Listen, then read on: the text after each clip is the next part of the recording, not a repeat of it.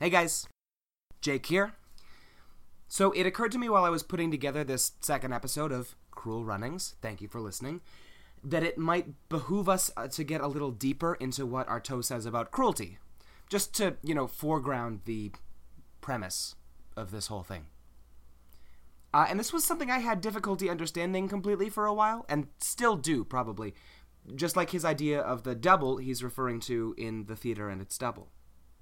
But I'm starting to spend enough time with him that certain terms make more sense than they used to. Here. Uh, this is as unambiguous as I can find him describing what he means by theater of cruelty. That is why I propose a theater of cruelty. With this mania we all have for depreciating everything, as soon as I have said cruelty, everybody will at once take it to mean blood. But theater of cruelty means a theater difficult and cruel for myself, first of all. And on the level of performance, it is not the cruelty we can exercise upon each other by hacking at each other's bodies, carving up our personal anatomies, or, like Assyrian emperors, sending parcels of human ears, noses, or neatly detached nostrils through the mail, but the much more terrible and necessary cruelty which things can exercise against us. We are not free, and the sky can still fall on our heads, and the theater has been created to teach us that, first of all. What does this mean for the stories our guests are telling? I don't know. But maybe let's keep it in mind as we listen to actor Emily Altschul this week tell us hers. I think it does a really good job of suggesting the sky falling on our heads. After that, it's the return of Michael Lorz, who brings you a one man performance of a chunk of Artaud's first and best known stage text, Spurt of Blood. Enjoy. last summer I did a fringe show here in the city, and I would say that fate was cruel to us more than anyone in particular. Uh, so this play is about sexual assault, and my character got sexually assaulted on stage. It was like if Sarah Ruhl took a whack at writing an episode of Girls that was, you know, centered on the subject of sexual assault. That's what that play was. And so for the most part, it was just kind of funny and then it got really unfunny.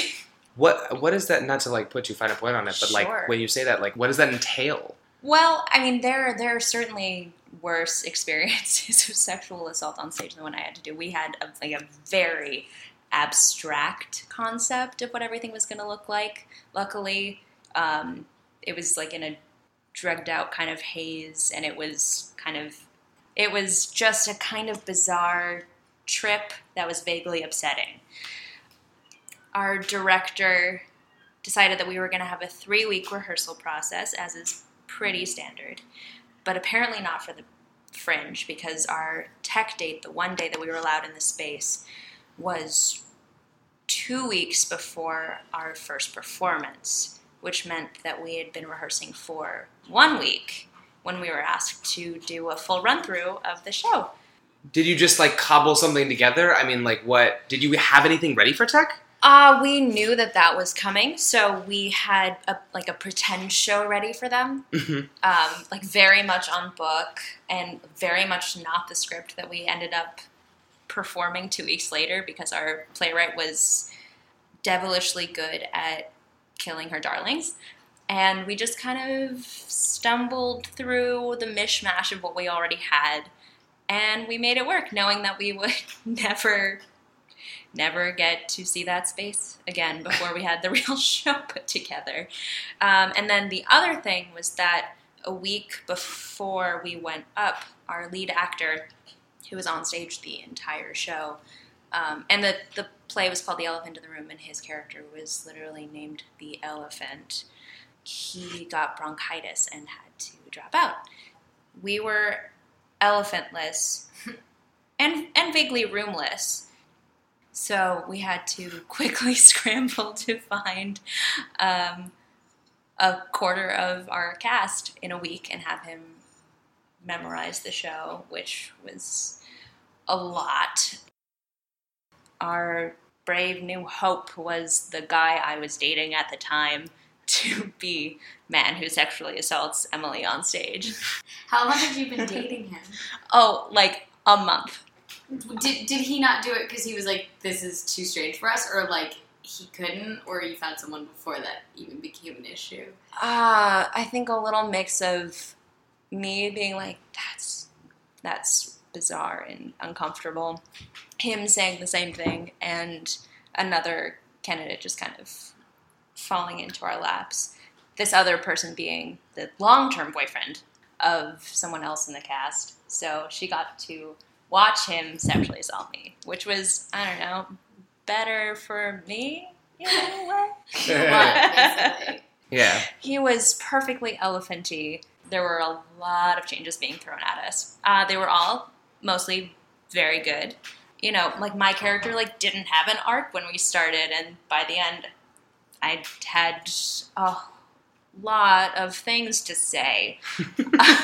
So it was But no, he definitely rose to the occasion. He memorized the whole show, which was a whole bunch of things. He was our uh, next door neighbor in when we got when we went into realism land, and he was the history of the three girls who lived in the apartment when we were in surrealism land. We were often in surrealism land in like eight different ways. So that was part of the experience as well, was figuring out. Mapping Like- surrealism land. Yeah, and like the five different elephants, quote unquote, that he had to be. Was it difficult to do a play with that amount of um, gravity for something that was that is as like haphazard as the fringe? Uh, no. Um, why did I say no? Yes, it was. It was weird. um, it was. It was like bizarre because the tone of the show wasn't, you know, very weighty. Mhm. It was it was like an episode of Girls. It was it was weird because I would have these conversations with like particularly male friends kind of overcompensating. Like, I don't know, that was that there's a lot of this in there. I'm like, well, what's your experience? Let's Oh, talk about that. Yeah, it was that so that was strange, but it opened up a lot of interesting conversations. So the play was actually kind of centered less around like the act of sexual assault and more um, the premise was kind of like there are three girls in a room. They've all had traumatic past experiences. They're all very close friends. None of them are talking about any of these experiences. Uh, and I think a lot of people had a problem with that, actually. Just like the reality that a lot of women don't talk about these things. They, you know, a lot of people see that and think, oh, you're making your your victim or survivor, however you want to frame it, um, you're making them weak because you're not giving them a voice. They're not like reporting, they're not talking openly about it, but it's it's just kind of the sad reality, at least for now. That that's like that's how it's generally dealt with. I actually had a conversation with someone about this. Is totally off topic. I had a conversation with someone um, at work the other day about. Did you guys watch Orange Is the New Black? I haven't watched the new season, season at all. yet. Well, there's there's a, a rape storyline, and the guy in my office was like, I just thought that it felt like it, a dude wrote a female rape storyline. I personally think that it was very well handled. Um, he's like, I don't know why she wasn't angry. Why was she just upset? Why wasn't she angry? Because she's a, a human, and every human has a different experience.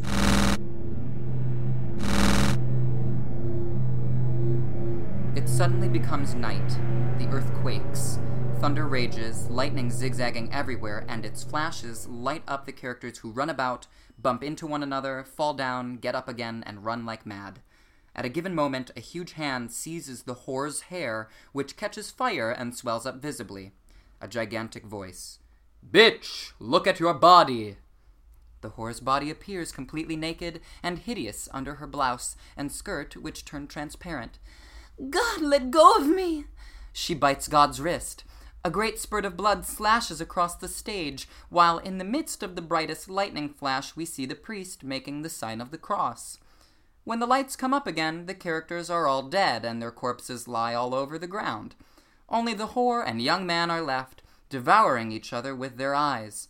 The whore falls into the young man's arms. Whore, with a sigh as if in an orgiastic climax. Tell me how it happened. The young man hides his head in his hands. The wet nurse returns, carrying the girl under his, her arms like a parcel. The girl is dead. She drops her on the ground, where she sprawls out and becomes as flat as a pancake. The wet nurse's breasts are gone. Her chest is completely flat. At that moment, the knight enters and throws himself on the wet nurse, shaking her violently. Knight, in a terrible voice, Where did you put it? Give me my Gruyere. he was from New Jersey.